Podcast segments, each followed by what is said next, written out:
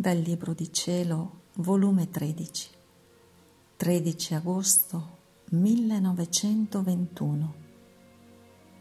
La mestizia non entra nella divina volontà.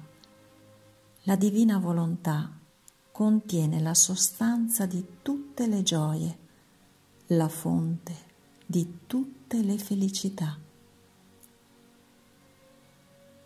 Mi sentivo molto afflitta ed il mio amabile Gesù, muovendosi nel mio interno, mi ha detto, Figlia mia, coraggio, non ti voglio afflitta, perché chi vive nella mia volontà sfiora su tutto il suo essere il sorriso del cielo, il contento dei beati, la pace dei santi.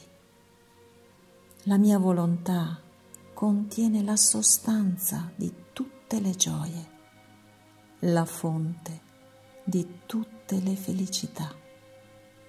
E chi nel mio volere vive, anche nel dolore, si sente impastati insieme. Dolore e gioia, lacrime e sorriso amarezza e dolcezza.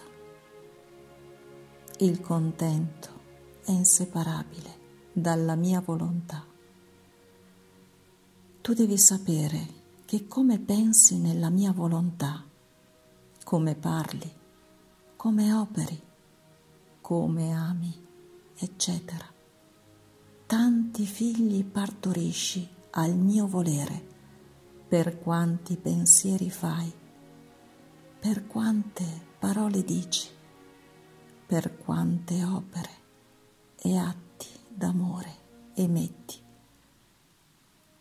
Questi figli si moltiplicano all'infinito nel mio volere e girano per il cielo e per tutta la terra, portando al cielo nuova gioia, nuova gloria e contento e alla terra nuova grazia, girando per tutti i cuori, portando i miei sospiri, i miei gemiti, le suppliche della madre loro, che li vuole salvi e che gli vuol dare la sua vita.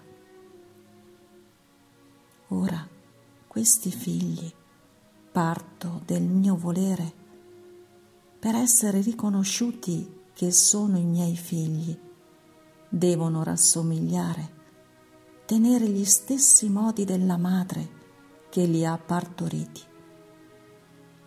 Se si vedono mesti, dal cielo saranno messi fuori e gli diranno, nel nostro soggiorno non entra la mestizia, sulle creature non faranno breccia, perché vedendoli mesti si metteranno in dubbio se siano i veri figli legittimi del mio volere.